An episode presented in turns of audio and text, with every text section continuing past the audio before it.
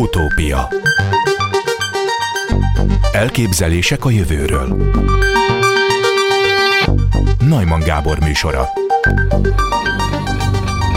az ELKH Kísérleti Orvostudományi Kutatóintézet KOKI, a Pázmány Péter Katolikus Egyetem, valamint a Roska Botond Rózsa Balázs és az ITM által 2021-ben alapított Brain Vision Center kutatói a St. Louis-i Washington Egyetemen dolgozó kollégáikkal együttműködve egy eddig nem azonosított, az egész agykéregre jellemző működési elvet írtak le, amely hozzájárul a tanulás korai fázisának sikerességéhez. Az erről szóló tanulmány a rangos eLife nemzetközi folyóiratban jelent meg.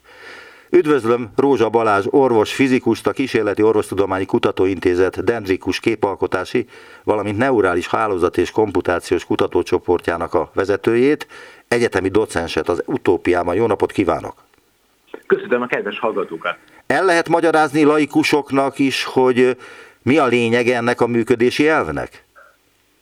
Tulajdonképpen nagyon egyszerűen akarjuk elmagyarázni, az arról szól, hogy ha van egy élőlény, vagy akár például az ember, ugye akkor alapvetően két dolog fontos neki, hogy, hogy elkerülje azokat a környezeti hatásokat, amelyek károsak az adott élőlényre, illetve, hogy amelyek viszont pozitívak, azokat meg megszerezze. Tehát magyarán kell neki a jutalom, viszont a büntetéseket el kell kerülni. És amire rájöttünk, hogy az agyban ez egységesen van kezelve. Tehát a jutalom és a büntetésért felelős sejtek, azok tulajdonképpen ugyanazok, és ezek egyszerre egy időben aktiválják az egész agykérget.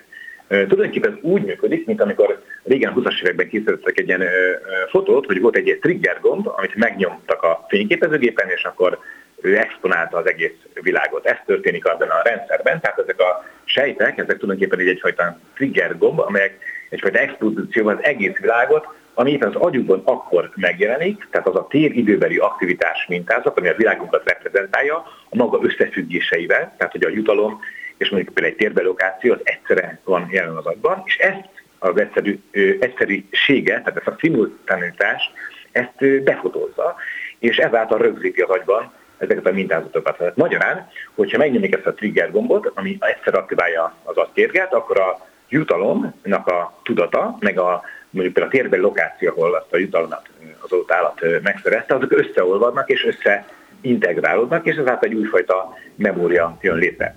Amire ugye rájöttünk, hogy ez egy globalizált jelent, az azt jelenti, az egész agykéregre kiterjedő aktivációs mintázat, ami fejleszti és ugye szimultán aktiválja ezeket a agyvégjukat, illetve az azokban megjelenő éppen jelenlevő térdőbeli mintázatokat. Igen, és mikor válik szét, hogy az ember tudatosul, hogy az emberben tudatosulhat, hogy most fájdalmat kapott, vagy büntetést?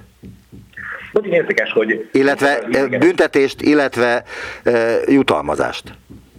Igen, de nagyon érdekes, hogy tulajdonképpen az a szép ebben a rendszerben nagyon hasonlóan működik. Tehát mind a jutalmazással, mind a büntetése nagyon azonos jellapоkkal rendelkezik. Itt igazából azt lehet mondani, hogy hogy ezen a szinten bizonyos értelemben össze van a két információ olvasztva, mert az a lényeg, hogy feedbacket, tehát egy visszacsatolást kap az agy, és ezt a visszacsatolást igazából utána már a részletek szintjén erősíti meg, tehát magyar részletek szintén derül ki, hogy az büntetés vagy jutalom volt, de ugye miről beszéltünk? Tehát egy jel, ami összeolvaszt az információt. Hogyha az információ egy büntetés, akkor azzal olvad össze. Ha az információ egy jutalom, akkor pedig azzal olvad össze az az egyéb információ, ami kódolja mondjuk például a térbeli lokációját, vagy az időbeli lokációját ennek a jutalomnak vagy büntetésnek. Tehát maga a jel, ami, ami feedback, ami egy információ, hogy most olvad össze ezt a két információt az agyban, ez egy általános jel, és tulajdonképpen maga a konkrét információ az, ami eldönti, hogy az jutalom vagy büntetés.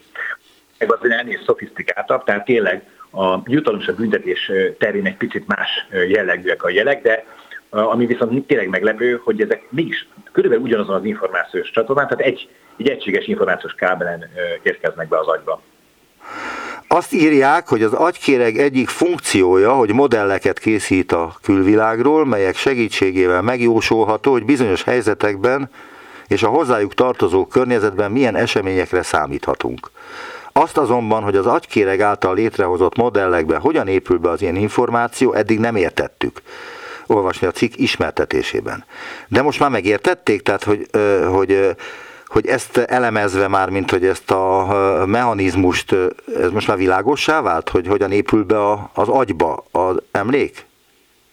Igen, hát tulajdonképpen a, az előbb globalizált jel, de képes arra, hogyha az agyban két információ, előbbi példában említett jutalombüntetés, illetve valami egyéb információ, ami annak a helyét, lokációját, ugye időzítését kódolja, ezt össze tudja olvasztani, tehát beépíti. Tehát összeépítünk egy egységes képet, egy egységes modellt az agyban. Tehát a modell az gyakorlatilag lépésről lépésre ezen megerősítések által fog létrejönni. A megerősítés alatt értem, hogy a jutalom és a büntetés generálja ezt a feedback, visszacsatolójelet, és ez egyfajta megerősítésként összeköti ezeket az információkat, ezáltal épül az agyunkban megtalálható modell. Az a belső modell, ami reprezentálja azt a világot, amely alapján aztán cselekszünk. Mik, illetve milyenek azok a VIP sejtek? Ezek internálok viszonylag kis százalékban, tehát egy százalékban találhatók meg az agyban, és ezek hordozzák ezt az információs csatornát. Tehát ők maguk a fényképezőgépnek a trigger gombjai, amelyek tulajdonképpen, ha jön ez a jutalom vagy büntetés, információ, ennek hatására ők aktívak lesznek egy rövid időablakon belül, és ezek aktiválják, ébresztik fel az egész agykérget, és teszik lehetővé az előbb említett példában felsorolt információ összeolvasztást, tehát hogy a jutalom büntetés, illetve egyéb információk összeolvadjanak. A kísérletben, olvasni a beszámolóban, a szomjaztatott egereknek két hangot kellett megkülönböztetniük, vizet kaptak jutalmul, ha ezt sikeresen tették, kellemetlen léglöket érte őket, büntetésként, ha nem. Mind a jutalom, mind a büntetés a VIP sejtek erős aktivizációját váltotta ki a teljes agykérgi területen. Voltak éppen az emlékezés a VIP sejtek aktivizációjával kezdődik? Nem az emlékezés, a megtanítás. Tehát a VIP sejtek aktivizációja jelzi azt, hogy meg kell tanulni mert valamiért fontos. Előbb említettem, hogy mi az, ami fontos, tehát például egy jutalom az egy fontos, hiszen mondjuk egy kísérleti állat újra meg akarja találni azt a jutalomfalatot, vagy azt a vízforrást, ezért fontos neki. Vagy, illetve az is fontos, hogy elkerülje a büntetéseket. És a VIP sejtek tulajdonképpen csak annyit hordoznak, hogy fontos az információ, és maga az agy többi része, a VIP sejtek által létrehozott aktivációs kód alapján, ami létrehozza az információnak a tárolását és a memóriát. De tulajdonképpen a VIP sejtek egyfajta ilyen triggerjel, ami elindítja a memóriát, elindítja azt, hogy abban az időpillanatban térben és időben jelenlevő, megtalálható mintázatok, azok összeolvadjanak, és ezáltal egy új információ szülessen. És amikor legközelebb az állat találkozik az azzal a környezettel, akkor már magától be fog indulni, hogy ahhoz az adott lokációhoz például, hogy az előbb említett példát folytassam, aktiváljuk az a tudat, hogy ott majd jutalmat fog kapni. A VIP sejtekről szeretnék még kérdezni, hogy ha a VIP sejtek nem működnek, vagy nincsenek, vagy valóban eltűntek, vagy betegség következtében amortizálódtak, akkor nem is tud az illető, akár állat, akár ember semmire sem emlékezni? Mert hogy nincs, ami beindítja ezt a folyamatot? Ugye ilyen kísérleteket még nem végeztünk, de igen, a kérdés az nagyon jó, mert nem tudjuk, hogy van-e a rendszer, ami ezt esetleg tudja részlegesen helyettesíteni. Nekem az az elméletem erről, hogy nem lesz ilyen, tehát hogy ezek a vépsejtek tökönnek károsodnak, akkor ez súlyos memória zavarokhoz, vagy esetleg rosszfajta kódoláshoz vezet. Tehát például ugye vannak bizonyos betegségek, akár például a skizofrénia, amikor túlértékeljük az információt, előfordul hogy ezek a mechanizmusok ezen betegségek során sérülnek, és ezt el is kezdtük végezni. Szobai Zoltán kollégával, és ugye Kepecs Ádám kollaborációs partnerünkkel végezzük ezeket a vizsgálatokat, ahol megpróbáljuk megérteni, hogy például az előbb leírt felfedezett VIP alapú globális kérgő aktivációs mechanizmusnak van-e szerve például a skizofréniában, vagy egyéb központi ideigrendszeri betegségeknek a mechanizmusában. És ez az itt egy nagyon izgalmas kérdés, mert ha igen, akkor erre a sejtpopulációra tervezett sejt, illetve sejtpopuláció szintű egyedi terápiákkal ezen betegségeken tudunk javítani. Ugye az ehhez szükséges eszköz, eszközpark az tulajdonképpen már rendelkezésre áll, hogy ki tudjunk fejleszteni, persze sok-sok év alatt egy olyan terápiát, ami ebben a rendszerben be tud avatkozni. Tehát most nagyon fontos küldetésünk, hogy az alapkutatás szintjén megértsük, hogy vajon ezen mechanizmusoknak milyen, pontosan milyen szerepe van a különböző betegségeknek a patomechanizmusában. Van egy ábra a nekem küldött anyagban, amelyhez a következő magyarázatot írták. A kísérleti elrendezés és a vipsejtek működése. Pásztázó mikroszkóp rögzítette a vizsgált fél köb milliméteres agyrészletben lévő 120 idegsejt aktivitását, miközben az egereknek el kellett különíteni két hangot, és választásuktól függően jutalmat vagy büntetést kaptak. Szagatott vonalak jelölik a hang, a jutalom és a büntetés bekövetkeztének idejét. Minden egyes sor egy neuront jelöl, az X tengelyen az idő van feltüntetve. Piros szín jelzi, ha egy neuron aktív, míg hang hatására a sejteknek csak egy kis része aktiválódik, addig a jutalomra és a büntetésre majdnem az összes. Megmagyarázza nekem, hogy ez pontosan hogyan is értelmezhető? Tehát, hogy mire enged következtetni ez az ábra? Hát most az, az hogy így csak fejben van előttem az ábra, úgyhogy remélem jól emlékszem a részleteire. Tulajdonképpen ez arról szólt a kísérleti protokoll, hogy a háromdimenziós mikroszkóppal mértük ezeket a sejteket. Ugye a 3D-s mikroszkópnak az az előnye, hogy, hogy előbb említettem, hogy a sejtek egy százalékban találhatók, tehát nagyon kicsi részét képezik az agyban. Ezt úgy kell elképzelni, hogy mondjuk van egy mazsolás kalács, ahol, ahol kicsi kisporolták a mazsolát. Ha vágunk egy szeletet, akkor alig van benne mazsolat. Na most ahhoz, hogy ezeket a felfedezéseket, amelyekről a cikk közleményünk ugye szól, megtegyük, ehhez nekünk nagyon sok mazsolát kellett egyszerre vizsgálni, tehát több mint száz sejtet és ugye ez nem volt lehetséges, hogy csak egy síkban metszettük el a kalácsot, mert akkor csak kevés mazsla volt benne, és ezért fordultuk a technikánkhoz, a háromdimenziós mikroszkophoz, hogy gyakorlatilag ezeket a mondhatjuk, hogy bizonyos értelemben randomban, random helyre pozícionált mazsolat darabokat egyszerre tudjuk térben a kalácsból egyszerre tudjuk kiolvasni és megmérni. És a 3 technika ezt teszi lehetővé, hogy ahelyett, hogy sikról-sikra haladva szép lassan mérni a működést, csak ezekre a random pozíciókra, tehát csak a mazsoláknak a központjára fókuszál, és így mazsoláról mazsolára ugrálva bejárja az összes sejtet, az mondja az egész házatot az eddigi technikákhoz képest, mint egy egymilliószor gyorsabban méri. És ez van az ábrán, tehát hogy a, amikor egy, egy ilyen sejtből, vagy egy mazsolából, hogyha hasonlatomat folytatjuk, elvezetünk jeleket, akkor abból tudunk egy ilyen egy-egy ilyen görbét rajzolni, és ezeket akár színesen is ki tudjuk meg, meg, meg tudjuk jeleníteni színes görbékként, és ezeket egymás mellé rendezve tulajdonképpen ilyen szőnyegszerű, színes szőnyegszerű mintázatokat kapunk. Persze lehet, lehet egymás mellett görbékként is megérteni, csak akkor nyilván több helyet foglal el. Tehát kitaláltunk egy ilyen újfajta színkódolást, hogy, hogy a, a zöldtől a, a sárgán keresztül egészen a pirosig mutatjuk a sejtnek az aktivitását, minél aktívabb ugye annál pirosabb, és akkor ezeket a szőnyeg szálagat soronként egymás mellé rendezve, akár több száz vagy több ezer sejt három dimenzióban mért aktivitását nagyon, tudjuk, nagyon szépen tudjuk szemletesen megjeleníteni. És ami az ábrán látható, hogy ugye két szaggatott vonalról beszéltünk, az első az egy a hangstimuláció, amikor aktiváljuk a, a sejteket, a másik pedig maga a jutalomnak, a büntetésnek a, a jele. És az látható, hogy, hogy a tanulásnak ezen viszonylag korai szakaszában a második jelre, tehát a, a gyakorlatilag jutalmas büntetése van sokkal masszívabb jel, ilyenkor ugye a sejteknek a 80-90 százaléka adott jelet. Egy nagyon masszív globális aktiváció volt megtapasztalható. Egyébként ami érdekes, és egy újabb közleményünk lesz a amivel, amin Szadai Zoltánnal dolgozunk, hogy ez az aktiváció előre tud tolódni. Tehát a tanulás folyamán tulajdonképpen az agy megérti, hogy hogy ez a jutalombüntetés előtt volt egy hang, és ő, ő ugye jósolni szeretne. Az agy ez egy prediktív eszköz, ami képes megjósolni visszafelé időben a, a történéseket, tehát az a feladat, hogy egyfajta üveggöbbként jósoljon nekünk, és ezért e,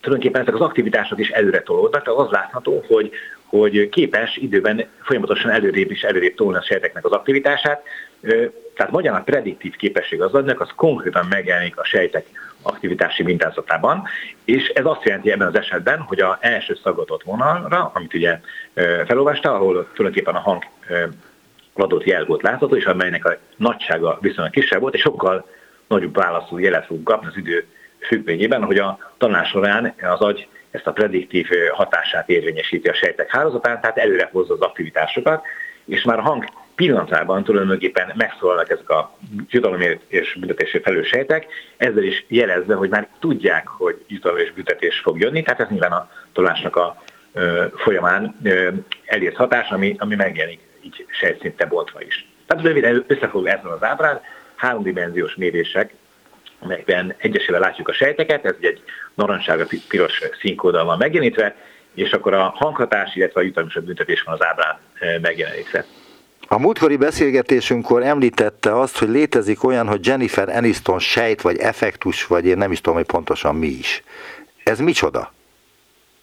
Igen, tehát a, nagyon érdekes, hogy ugye ezeket a kódoló, vagy placefield sejteket, helykódoló sejteket, ezeket ugye először egérben, illetve rácsalakban írták le, legalábbis a tudósok nagy része ezen a területen dolgozik és fedez fel a jelenségeket, és ugye ezek arra képesek, hogy egy adott lokációt megjelenítsenek. Most ezek a lokációk elég komplexek is tudnak lenni, tehát hogy mondjuk ez állat egy bonyolultabb virtuális valóságban fut, akkor mondjuk akár több tíz tárgyból áll össze egy adott lokáció, ami az, azt a helyet konkrétan jellemzi. És vannak a sejtek, amelyek mégis erre a lokációra szelektíven ö, tudnak válaszolni. És akkor fölmerült a kutatókban az a kérdés, hogyha, hogyha ilyen nagyon sok információs csatornát, ami ugye lehet térbeliség, mintázatok a falon, hangok, különböző szagok, képes az állat összecsatolni, és egyetlen egy sejt képes ezt az információt integráltan megjeleníteni, hogy akkor vajon az emberben léteznek-e olyan sejtek, amelyek egy komplexebb dolgok, komplexebb feature képesek kódolni, és egy híres agykutató megvizsgálta ezt a kérdést. Ugye konkrétan epilepsziás betegeken dolgoztak. Epilepsziánál ugye nagyon fontos, hogy elektrodos sorokkal próbálják allokálni azokat a helyeket, ahol az epilepszia kiindul, és azt megfelelő sebészeti eljárással kezelni. De itt tulajdonképpen arról szólt a mérés, hogy ezen információkat arra használták fel, hogy megértsék, hogyan működik az agy. És azt tapasztalták, tehát mert az epilepsia terápia monitorozás közepette, ezeket a idegsejt aktivitásokat mérték folyamatosan, tehát sok, sok százsejből elvezetve az aktivitást, és közben a betegnek különböző képeket mutattak. És arra jöttek rá, hogy bizonyos tulajdonságok, például Jennifer Aniston, képesek kódoltan megjelenő sejtekben, ez azt jelenti, hogy nem csak, hogy Jennifer Aniston képére reagált a sejt, mert mondhatnánk, hogy egy vizuális kéregben talán nem meglepő, hogy vannak bizonyos sejtek, amelyek fölismernek bizonyos részleteket, és ezek akár általánosítanak, hanem tulajdonképpen a, akár a hangra, vagy akár a, a, a ezek kapcsolatos kontextusra is. Tehát magyarán találtak olyan sejteket, mint például a Jennifer Aniston sejt, ami teljes komplexitásában kódolta azt, hogy Jennifer Aniston mint fogalom. Tehát ami ez, ez, ez csatlakozó filmek, műsorok, nevek, képek, ábrák, tehát minden, ami ahogy, ahogy ma egy ember értelmezi azt, hogy miken Jennifer Aniston, az tulajdonképpen az egyetlen sejt által megjelent kódolásban. Tehát az azt jelenti, hogy egyetlen sejt mindig akkor pontosan válaszolt, amikor Jennifer Anistonnal kapcsolatban akár képhang, vagy egy mozi film részlet megjelent. Na most ebben az az érdekes, hogy ezek szerint a egérben kifejlődött térbeli kódolás sejti típusok, tehát ezek a térbeli kódoló sejtek, úgy tűnik, hogy általánosítódnak a magasabb rendű élőlényekben, tehát ugye embernél komplex tulajdonságok, amelyek sok mindent integrálhatnak, akár képi, hang, vagy szag, vagy időbeli információkat, ezek egybe tudnak integrálódni, és ezek megjelennek egyfajta ilyen feature-öként, hogy ilyen tulajdonságként. Tehát magyarán az agyunk létrehoz dobozokat, hogy a dali festményein látható, és ezen dobozokban különböző információkat kezdünk tárolni. Tehát az agyunk, agyunk tehát arra képes, hogy kategorizáltan összeszervező információt, és ezeket sejtcsoportokba tömörítve tálalja. Természetesen itt nem arról van szó, hogy egyetlen egy sejt kódolja a Jennifer Aniston, hanem ez egy populáció, sejtpopuláció az agyban, amely számosság az egy nagyon jó kérdés, tehát ez most több száz vagy több ezer sejtet takar, ezt még nem tudjuk pontosan, de létrejönnek ezek a feature kódoló sejtek, és tulajdonképpen a fogalmaink, komplex képeink ebben kódolódnak, és életünk során ezeket a képeket tudjuk folyamatosan gyúrni és javítani. És ez hogy csatlakozik a mostani cikkünkhöz? Úgy, hogy az itt bemutatott jutalmazás és büntetés mechanizmus az, ami kódolja, illetve formálja ezeket a populációkat. Tehát például van mondjuk egy elképzelésünk arról, hogy hogy néz ki a jutalomnak a lokációja, a folyamatos feedback által, a folyamatos jutalom és büntetés által folyamatosan tudjuk finomítani ezen részleteket, egyre precízebben megértve mondjuk azt a téridőbeli lokációt, amely azt a jutalmat kódolja. És a Jennifer Aniston sejtek is tulajdonképpen ezt jelenik meg az emberben, hogy, hogy igen komplex tulajdonságokat képes egyes sejtcsoport kódolni. Azt gondolom, hogy más híres emberre is elvégezték ezt a kísérletet, vagy próbát, hogy volt Jennifer, Jennifer Anistonon kívül más, akiből sejt lett az agyban. Igen, igen, Bart Simpson volt egy rajzfilm figura, ugye ezt mindenki ismeri ezt a rajzfilm figurát, és az ő sejtjét is megtalálták, tehát abszolút lehet találni ilyen tulajdonságokat. Ezt úgy, úgy szokták megtalálni, hogy, hogy van ez az elvezetés, ugye epilepsziás műtét közben elvezettek több száz sejtet, és különböző filmekből, képekből bejátszásokat mutatnak, és hogyha elég sokat ismételik ezeket a kísérleteket, akkor meg lehet találni ilyen sejteket, és hát nyilván előre tudják, hogy éppen mit találnak meg. Hát elég nagy információs szettel, elég nagy kép és hanganyag szettekkel próbálkozni, hogy megtaláljuk ezeket a szelektív sejteket. Lehet-e azt tudni, hogy az agy melyik része irányítja az egész agyat? Van-e egyáltalán ilyen? Hát nincs ilyen, mint ugye például a szívnél a színusz csomó, amiből mondhatjuk, hogy elindul az összes ingerletünk, tulajdonképpen ilyen általános központ nincsen, sőt, az az igazság, az elmúlt években arra jöttünk rá, hogy a korábban specifikusnak hív központok, mint például a látás sértfelelős központ, vagy a hallásnak a központja, valójában ezek nem, nem is szelektívek, hanem itt minden, minden történik. Tehát például egész konkrétan mi a látásnak a központját e, analizáljuk. Ugye ebben a cikkben is elég kiterjedten vizsgáltuk a látásnak a központját, de valójában a látás központjában megtalálható hang, jutalom, büntetés, hogy ez említett cikk is ezt jól leírta, de ezen kívül a mozgás is kódolódik ott, a motivációk, a motoros tervezés. Tehát tulajdonképpen nagyon érdekes, hogy el lehet mondani, hogy az agyunknak szinte minden régióban megtalálható minden, csak az arányok egy picit mások. Tehát a látó központ az tulajdonképpen sokkal nagyobb arányban kódolja a látást, de például a hanghatás, mozgás, jutalombüntetés ugyanúgy megtalálható ebben a régióban. Nagyon szépen köszönöm az interjút, de még azt megkérdezném, hogy hogyan folytatják a kísérletüket? Hát itt a, a ennél kísérletnél több cél fogalmazódik meg. Egyes Szodai Zoltánnal megfogalmaztunk olyan alapkutatási célokat, amelyek ugye második lépésben megértik, hogy amikor az a jutalmazás és büntetéssel megérkezik az agyba, az hogyan kódolik el a hálózat által. Tehát világos, hogy létrejön egy újfajta asszociáció két információ között, például jutalom, illetve egy adott térbeli, térbeli lokáció között, de hogy ez pontosan hogyan történik a, a piramisejtek szintjén, ez a kódolás, hogy ez a beérkező feedback, tanítási jelz hogyan változtatja meg a populációt, és itt már vannak Zoltánnál elég zseniális felfedezések, amelyek mutatják, hogy a denzeknek úgy tűnik kiemelt szerepe van ebben a kódátírásban, és ezt próbáljuk megérteni ezeket a jelenségeket. Illetve a másik, amit még kiemelnék, hogy a Brain Vision Centerünk keretében, ez egy új kutatóközpont, ugye, amit a Roska Botondal alapítottunk, illetve az ITM-mel, a minisztériummal, hogy ennek, ezen központ keretében pedig azt vizsgáljuk, hogy hogyan lehet ezen mechanizmusokat arra felhasználni, hogy különböző központi idegrendszeri betegségeknél akkor terápiás hatást tudjunk elérni. Tehát, hogy magyarán kettős cél van, egyrészt szeretnénk még mélyebben megérteni az agynak ezt a tanulással kapcsolatos folyamatát, amit itt felfedeztünk, ezt a globális jelenséget, és ezt hogyan kódoljuk sejtszinten, illetve, hogy ezen tulajdonságok révén hogyan tudunk akkor terápia vonalán előrelépni, vagy akár diagnózis területén újfajta módszereket megalkotni. Ugye a Botondántal alapított Dream Vision Center központban gyakorlatilag arra törekszünk Roska Boton professzor úrral, ugye Bázárban az IAB-nak is a igazgatója, hogy olyan eszköz arzenálunk legyen, ahol tulajdonképpen minden eszköz és módszert a rendelkezésre áll ahhoz, hogy ezen új terápiás és diagnosztikai eszközöket ezeken a sejtpopulációkon ki tudjunk próbálni, el tudjuk vinni a klinikai kísérleteknek a fázisáig. Nagyon szépen köszönöm a beszélgetést, az interjút. Rózsa Balázs, orvos fizikus, a Kísérleti Orvostudományi Kutatóintézet dendrikus képalkotási, valamint neurális hálózat és komputációs kutatócsoportjának a vezetője, egyetemi docens volt az utópiában. Viszont hallásra! Viszont hallásra! Utópia Üdvözlöm az utópiában Facskó Gábor fizikust, a Wigner Fizikai Kutatóközpont, Részecske és Magfizikai Intézet, űrfizikai és űrtechnikai osztály, űrfizikai kutatócsoport, tudományos munkatársát. Jó napot kívánok! Jó napot kívánok! Azonnal belevágnék a doktori értekezésébe elnézést kérek, amelynek címe a földi fejhullám előtti tartomány vizsgálata a cluster műholdak mérései alapján. Ennek a témának, amit 2003-ban írt, van valami köze az űridőjáráshoz, amelyről több tanulmányt is elküldött nekem? Igen, van köze az űr, időjáráshoz.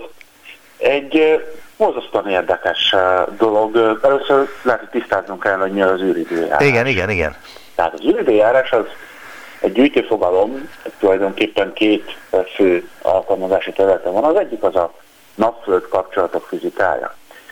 A, mi itt élünk a Földön, és élvezzük a napsugarait, és tulajdonképpen az a nap élteti az egész bioszférát, viszont a nap az egy nagyon agresszív szomszéd. Ez egy csillag, a legközelebbi csillag, egyszerűen csak azért látjuk ilyen hatalmasnak és ragyogónak, mert közel vagyunk hozzá, és bizony ez a csillag, ez nem működik folyamatosan, tökéletesen úgy, ahogy mi gondoljuk, nem időnként vannak rajta olyan jelenségek, amelyeknek hatalmas energiája van, tehát egész egyszerűen még a termonukleáris fegyverekkel sem összemérhető uh, energiák szabadulnak fel pillanatok alatt. Ezek a napkitörések? Ezek a napkitörések, uh, elsősorban napviharok uh, vagy, vagy flerek, és ezek anyagot dobnak ki a napból. Nem csak hogy anyagot dobnak ki, hanem nagy energiájú sugárzást is, uh, is keltenek, és ez elér a Földhez. És ennek van egy csomó nagyon érdekes tulajdonsága, a legszebb a sarki fény. A sarki fény az gyönyörű, aki, aki látta, tehát lehet néha látni a mi szélességünkön is. Elmagyarázná, hogy pontosan az, hogy keletkezik? Mert hogy itt mindig beszélünk a sarki fényről, vagy sok szó esik róla, de igazából még senki sem magyarázta el pontosan. Mindenki azt mondta, hogy a napból jövő részecskék egyesülnek a Föld légkörében lévő részecskékkel, és akkor ezek kvázi elégnek a Föld légkörében, és ezek megvilágítják a sarköröket.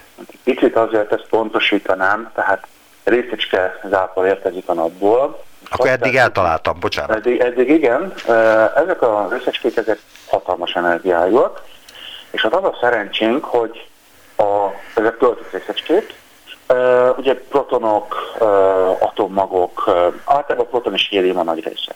Van benne más is. Most ezeket szerencsére eltéríti a másik tér, eleve úgy tudnak ide utazni, és csak akkor jönnek ide a Földhöz, amikor a napból a Földfelé irányuló másik tér a Földhöz vezeti őket. A Földben a, tehát ugye a belső állapota az folyékony, és más tér keletkezik a Föld körül, ez teljesen független, és ez a másik tér egy pajsként véd minket a napból áradó hatásokkal szemben. Viszont ezek a részecskék azért bejutnak a másik térbe, és két helyen, ahol összesülősödnek a másik tér, a másik térnek a pólusai vannak, az északi és a déli másik pólus közelében, ott be, jut, be tudnak jutni egészen mélyen a, a Föld közelébe, tehát elérik az atmoszférát. Ugye normális esetben a, ezek a részecskék ilyen 36-40 ezer km magasságig juthatnak el, viszont ebben az esetben lejutnak akár 100-120 km magasra is, ahol már elég sűrű a légkör. Itt vannak semleges atomok, ezekkel ütköznek ezek a részecskék, energiát adnak nekik, gerjesztik őket, mint a fénycsövekben tulajdonképpen, pont ugyanarról a jelenségről van szó, és egy idő után ezek szeretnek visszatérni az alapállapotba, és kisugározzák azt az energiát fényként, amit kaptak. Ez egy szép zöldes, illetve néha vöröses színű fény, ezt inkább a kamerák látják szabad szemmel, túl halvány fehérnek látszik. Meddig És tart egy ilyen uh, sarki fény folyamatosan? Tehát, hogy van, amikor egész télen lehet látni? Ez egy nagyon érdekes kérdés, és megint nem egyszerű a válasz. Először is sarkifény tevékenység folyamatosan van az aurora ovális, tehát a sarkifény ovális közelében, ahol ezek a részecskék belejönnek a földbe. Viszont időnként, ugye amikor a napból jön egy nagyobb löket ezekből a részecskékből, tehát eljebb húzódnak, és akkor egy-egy helyen, mondjuk Alaszka, Fairbanks, Tromsø, esetleg Helsinki, vagy mondjuk Magyarország, hát akkor mondjuk egy fél éjszakán keresztül, vagy akár egy egész éjszakán keresztül, még föl nem kell a nap, lehet ezt látni. Tehát ez egy több órá, ez is folyamatosan van, másrészt ezek a jelenségek, amiket így szépen megfigyelünk, ezek több órás jelenségek. Ha kicsit közelebb lennénk a naphoz, akkor ez károkat is okozna a Föld légkörében, vagy az emberek által alkotott művekben, vagy az emberekben? Az első kérdés nem olyan egyszerű, a nap az erodálja folyamatosan a bolygók légkörét, és ez egy bonyolult dolog, viszont az emberek, emberi berendezésekben ez az egész sarki fény, ez nem a sarki fény, hanem a, a, a részecskézápor és ezek a hatások, ez bizony károkat okozhat, és folyamatosan van hatással rá. Tehát egyszer van olyan egy károkozás, amikor a nagyon részecskék azok eltalálják az érzékeny elektronikai műszereket, amelyek mondjuk a GPS műholdakon vannak, Másrészt viszont mi ezzel együtt kell, hogy éljünk. Tehát az, hogy jönne, jön a sugárzás a napból, az befolyásolja a Föld felsővékének az állapotát. Az két dolgot azonnal befolyásol. Az egyik az az, hogy a rövid hullájú rádiózás. Ugye régen az lehetetlen anélkül, hogy legyen egy, tehát a, a, a, legyen egy réteg a felső légkörben, amely visszaveri a rádióhullámokat, Másrészt ezen a rétegen keresztül mi kommunikálunk, tehát mennek a távközlési műholdak, jönnek a GPS műholdaknak a jelei, és nem mindegy, hogy mennyire ereszták ez a légkör. Ezen kívül, aki repült, és sokat repült, tehát például egy stewardess vagy egy pilóta, az bizony eh, elég jelentős dózis kap folyamatosan ebből a, a sugárzásból adódóan. Ugye ők a, a troposzféra, a határán repülnek gyakorlatilag, 12 eh, ezer eh, kilométer magasan, tehát már elég közel a, a, a, leg, tehát a leg a határhoz közel és a legvastagabb légkör résznek a, a, a tetején, tehát a védelmük a sokkal gyengébb. És ezáltal milyen károkat szenvedhetnek el? Tehát megbetegedhetnek ezért a repülőtisztek, illetve a stewardessek, illetve de van olyan utas is, aki renget, rengeteget repül. Az utasokat én úgy gondolom, hogy azért annyira ez a dolog nem érdekli. Hát fokozódik a, a rákos megbetegedéseknek az aránya ebben, a, ebben az esetben. És, Miért ez röntgen sugárzás? Ez, tehát, ez röntgen sugárzás? Ez inkább részecske sugárzás, ami, ami leérkezik, tehát protonok és, és az általuk kiváltott részecske, részecske záporok. Tehát ez nem, nem röntgensugárzás, ez a sugárzás ez inkább ahhoz hasonlít, ami az atomerőművek környékén található, illetve ami izotópokból jön ki, csak azok csigalassak ahhoz képest, ami a, a, a napból jön. Uh-huh. Írt nekem egy levelet, egy ilyen silabuszt, ami alapján felkészülhettem erre a mostani interjúra, ebből idézek. A tágabb témát űridőjárá, űridőjárásnak hívják. Erről néhány hete tartottam egy teljesen ismeretterjesztő előadást. Az intézet valamennyi dolgozójának érthető módon kellett előadnom, azaz úgy, hogy a bérszámfejtők és a targoncások is értsék. Most én azt kérdezem, hogy hogyan tudta közérthetővé tenni a következő állítást, amit ön írt szintén. Kiszámítottam a szupratermális ionok irányszögeloszlását, továbbá kifejlesztettem egy eljárást, a mérések plazmához rögzített vonatkoztatási rendszerbe történő transformálására a Compton-Getting effektus alapján, és szoftverrel kompenzáltam a rapid detektorfejek rendellenességei folytán fellépő eltéréseket. Jó, tehát ezt el, lehetne, el lehetett volna nekik mondani, de Hogyan? Fönt, fönt van az előadásomnak az anyaga. Tudom. Egész egyszerűen én erről nem beszéltem. Ugyanis a cél az az volt, hogy elmondjuk, hogy mivel foglalkozunk a többieknek. Tehát egyrészt a többi kollégának, mert mi szépen mindannyian élünk a saját szintünkön, és a közvetlen kollégáinkkal beszélünk. Másrészt itt van egy rengeteg ember, akiknek nagyon nagy szüksége van a munkájára, nélkül mozgóni sem tudunk, és azért ők büszkék arra, hogy tudatain közöttben dolgoznak, és elmondtuk nekik, hogy mégis mivel foglalkoztunk. Az előadásomban ilyesmitről én nem beszéltem, arról beszéltem, amiről most beszéltünk, hogy milyen hatásai vannak a naptevékenységnek a földi életre. Egyébként még az űridőjárás de, meghatározására visszatérve, és ez a, erre most az elején itt rákérdezett, van egyszer az általános téma, van egy rövidebb dolog is, amikor ezeket a körülményeket, ezt a sugárzást, ezeket a részeske záporokat előre meg kell jósolni. Tehát ezért hívják űridőjárásnak, hogy ilyen időjósláshoz hasonlóan idő előjelzéshez hasonlóan előjelzéseket kell adni. Ez elég bonyolult fizikai folyamat, napfizika, geofizika, illetve mindenféle számítástudományi tudományoknak az ötvözete. Tehát ez egy külön tudományág. Olyanokat is kérdeztek, nem tudom, hogy kérdeztek ezen az előadáson öntől, de ha kérdeztek, akkor kérdeztek olyat is, hogy az utóbbi 30-40 évben megváltozott a nap sugárzása, illetve a Földet erősebben éri a napsugárzás, mint ezelőtt mondjuk 100 évvel, 200 évvel? És ezt azért kérdezem, mert hogy Hát, hogy most már nem nagyon lehet kimenni a napra nagyon sok faktoros naptej, naptej bekenése nélkül. Tehát a helyzet az az, hogy az ultraviola sugárzás, amiről hallunk meg az ózonjuk, ez az, az hogy ez, ez tényleg erősödött, de ez nem a napnak a hibája, hanem a, annak a, tehát a, a légkört, a sikeresen a védőpajzsot, az ózonpajzsba sikeresen leromboltuk mindenféle kemikáliák kibocsátásával. A napnak a sugárzása, bár egyenletesnek tűnik, az folyamatosan változik. Nem nagyon, tehát a, a nap azért nem egy, e, tehát nem, tehát nem, vannak olyan csillagok, amelyek e, nagyon változtatják a átmérőjüket, de ez e, és a, a sugárzások erősségét, meg a, akár a, a minőségét is, viszont hogyha ilyen lenne a nap, akkor nem lehetne élet körülötte. De a napnak a másos tevékenysége az egy 22,2 éves átlagos periódussal változik, és e, ezt követi a kibocsátott sugárzás erősségének a, a, a minimális változása is. A nap is Ez, forog valami körül? A nap az kering a tejútrendszernek a középpontja körül de van egy forgása is a napnak, csak az a forgás, az, tehát ugye tengerek körül forog természetesen, de ez a forgás, mivel hogy ez nem egy szilárd test, ezért a különböző zónákban különböző sebességű, nagyobb sebességű az napi egyenlítőn, a sarkokon lassabb. És a mi napunk az ugyanolyan, mint egy másik nap, vagy a mi, mi napunk az különbözik a többi naptól, ami a univerzumban található? A válasz az, hogy igenis, meg nem is. Tehát a napnak van egy tehát meglehetősen átlagos csillagnak tűnik, vannak sokkal nagyobb tömegűek, a napnál sokkal erősebbek, sokkal fényesebbek.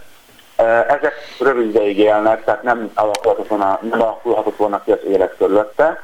És vannak olyanok, amelyek, amelyek kisebb tömegűek, ezek hosszabb életűek, viszont gyengébb sugárzásúak és a, az az aktivitás, amit mi űrjárásnak nevezünk, tehát ezek a, a, a napaktivitás, csillagaktivitás a kisebb tömegű csillagokon gyengébb.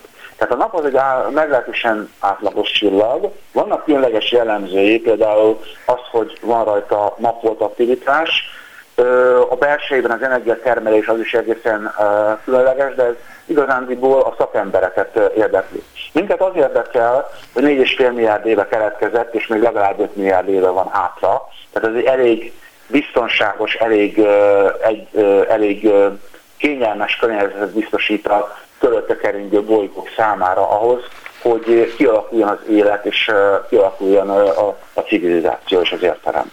És a civilizáció. Most is a doktoriából idézek. A 2003. februárja és áprilisa közötti időszakban körülbelül 50 gyanús eseményt találtam. Ez önmagában értékes új eredmény, mert ennyi eseményt eddig még nem találtak, idáig úgy gondolták, hogy a hotflow anomáliák ritka jelenségek. Egyrészt mik azok a hotflow anomáliák, és mit nevezőn gyanús eseményeknek? Jó. Ez egy, eddig az időjárásról beszéltem. Igen. És a diszertációm az valójában a komplementere, a kiegészítése ennek az űridőjárásnak, bár része ennek a dolognak. Ugye arról beszéltem, hogy a napon történik valami esemény, és az esemény eh, hatására mindenféle dolog történik a Földön. Az elképzelés az az volt, hogy akkor, amikor nincsen semmiféle esemény a, a, a napon, hanem egyáltalán az anyagáram, akkor egész egyszerűen eh, ki a, a, a, ott van a Föld, és semmi különleges dolog nem történik. Na most pont erről szól az én diszertációm és későbbi munkáim, illetve másoknak a későbbi munkái, hogy kiderítettem, hogy amikor azt gondoltuk, hogy semmi nem történik, akkor is lejátszódnak mindenféle robbanásszerű események a, a, a Föld előtt, amelyekről utólag kiderült, hogy a másik, tehát a, ami tehát itt teljesen dixiont elkülönő halmaznak gondoltam, tehát ezek a napból jövő események, azokat is esetleg kölcsönható, azokat is kiválthatja. Most ezek, a, a, amiről én beszéltem, a, és írtam a diszertációban, arról van szó, hogy a napon belül minden napból van egy anyagáram. Ez az anyagáram ez nem folyadék, nem zárt, hanem úgy hívják, hogy plazma, ez egy negyedik halmazállapot, az atomokról leszedik a, a, az elektronokat, van, és kívülről egy ilyen semleges anyagot kapunk, amelyet dominál a másos tér. Lehet úgy tekinteni, mint egy másodott folyadékot, ha erős a folyadéknak az áramlása viszi a másos teret, abban az esetben, hogyha erős a másos tér, akkor megáll a folyadék. Ebben az esetben viszi magával. Most ebben a, tehát jön, egy, jön ez a, a plazma áramnapból, a napszél úgy hívják, ebben vannak mindenféle másos mintázatok. Ezek ilyen, úgy hívják, hogy szakadási felület, ezek ilyen mindenféle ilyen ugrás a másos térben. És amikor a Föld előtt kialakuló lökés hullámhoz érnek, akkor kialakulhatnak mindenféle dolgok. Jó magam az úgynevezett forró anomális áramlásokkal foglalkoztak, amikor jön ez a, a egyfajta ilyen ugrási, szakadási terület, akkor létrejön egy rövid ideig egy erős részecske gyorsítás. És ez fölforrósítja nagyon rövid, nagyon kis időszakban a, az anyagot.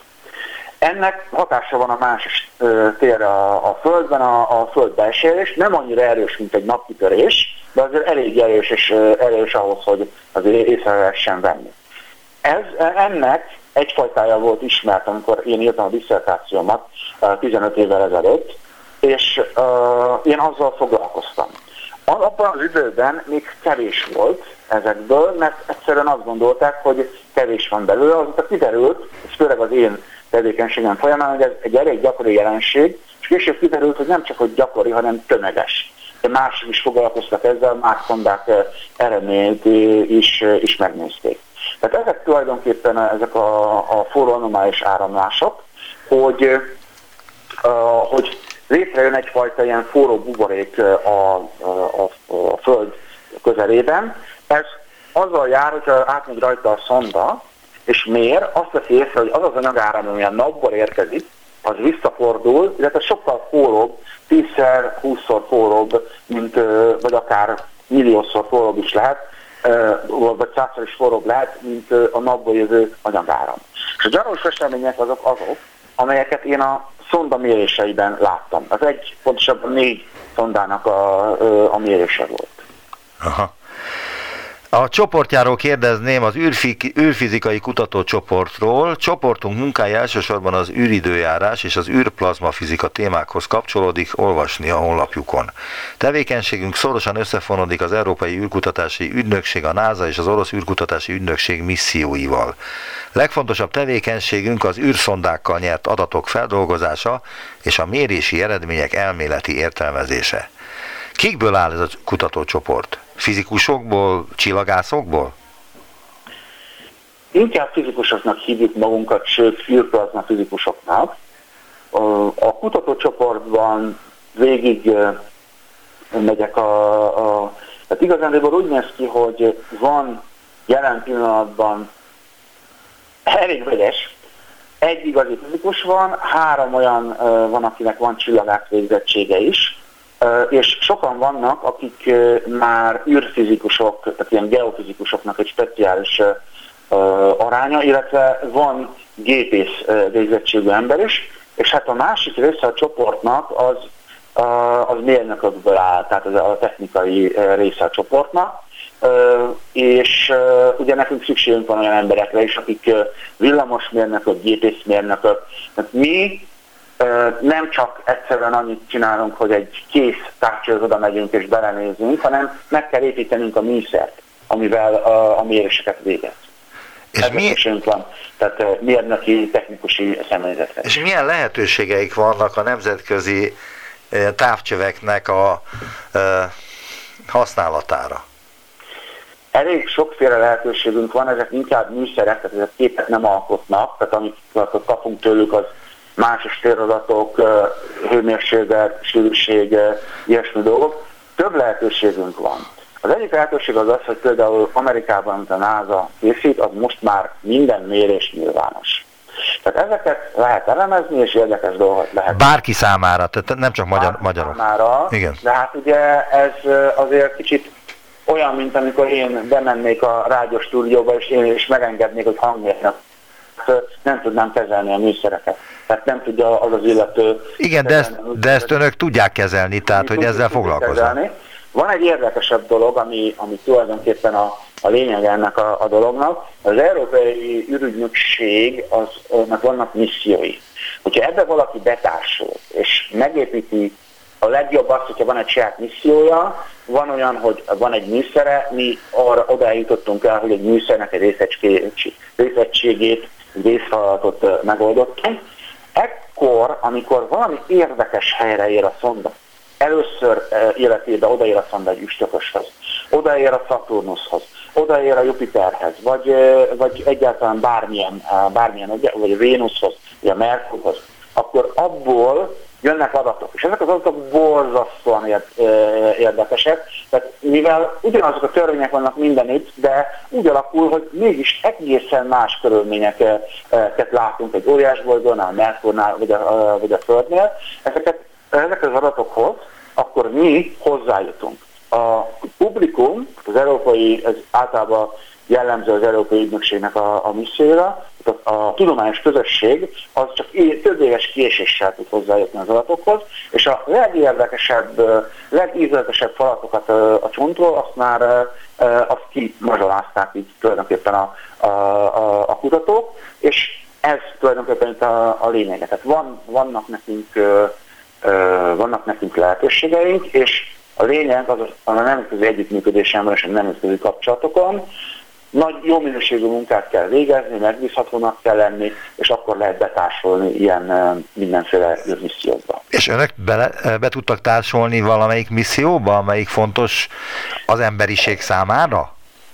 Nagyon sok misszióba sikerült betársolni, tehát volt ugye korábban voltak nagyobb missziók, ugye a Hérius tököst meglátogatták, az még ugye a Szovjetunió fönállása idején volt, ami mostanában volt a Rosetta, ez a Csúnyog Gerasimenko üstökösnek a meglátogatása, üstökös közelében még nem volt szonda, akkor a Colombo az éppen utazik a Merkurhoz, régebben volt a Venus Express, amely a Venus körül keringett, akkor a Cassini misszióban, amely a Saturnus környékén volt, az most ért véget, abban szintén oroszlán részt vállaltunk, de van egy olyan misszió, amit úgy hívnak, hogy JUICE, ami majd a Jupiternek a nagy galileai holdait fogja fölkeresni, és a Jupiter rendszert fogja uh, majd uh, uh, meglátogatni és elemezni.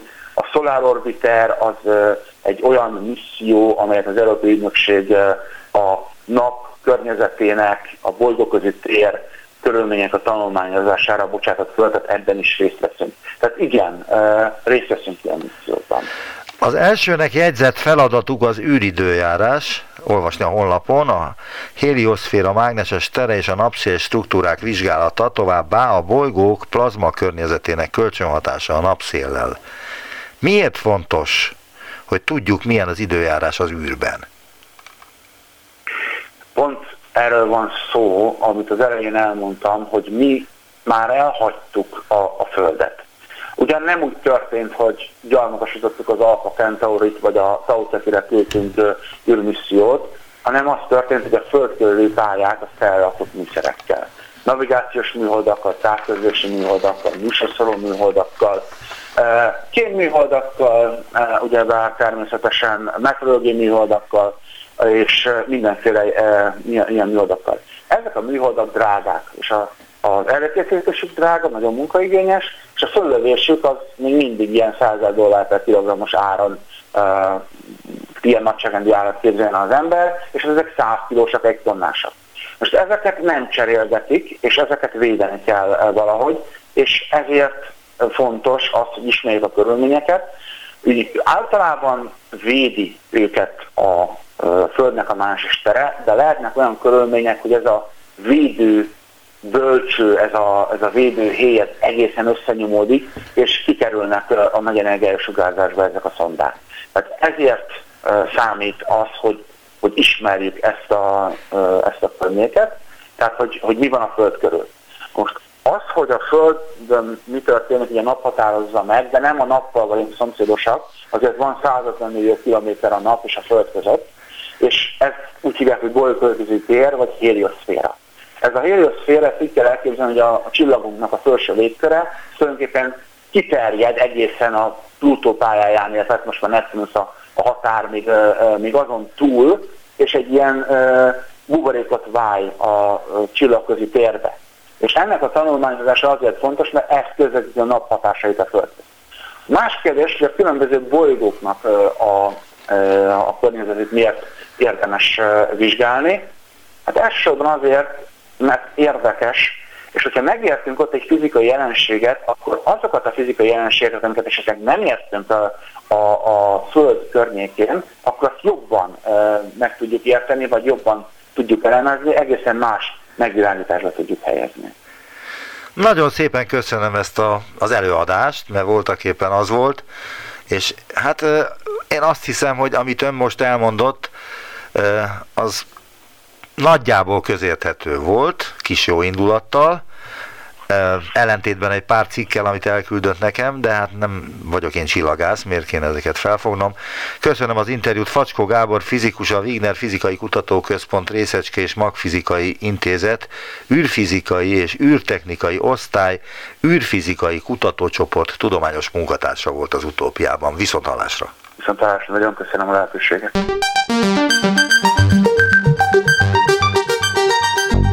Visszaértünk a jelenbe. Neumann Gábor utópia című műsorát hallották.